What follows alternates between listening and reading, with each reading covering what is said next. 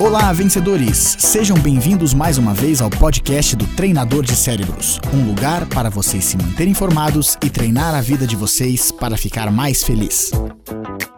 Sempre que a gente fala de emoção, a gente tende a achar que essa é uma coisa que a gente não pode colocar no nosso mercado de trabalho.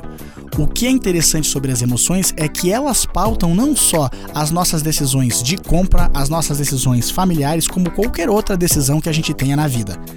Quando falamos de emoções, podemos citar o fato de neurocientistas já perceberem que existe uma área do nosso cérebro responsável pelas nossas emoções.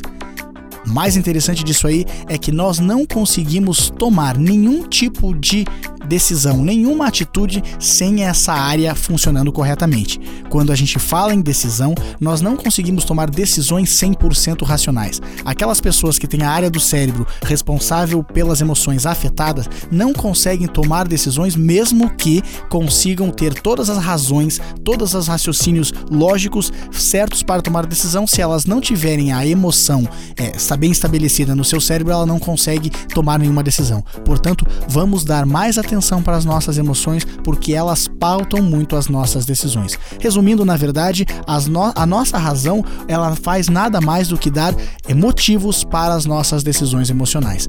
Ter as nossas emoções bem controladas ou as nossas emoções bem compreendidas por nós faz com que a gente tenha decisões mais bem acertadas. Faça o teste, experimente.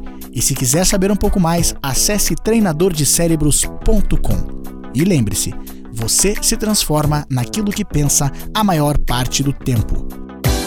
Boa sorte, sucesso e até a próxima!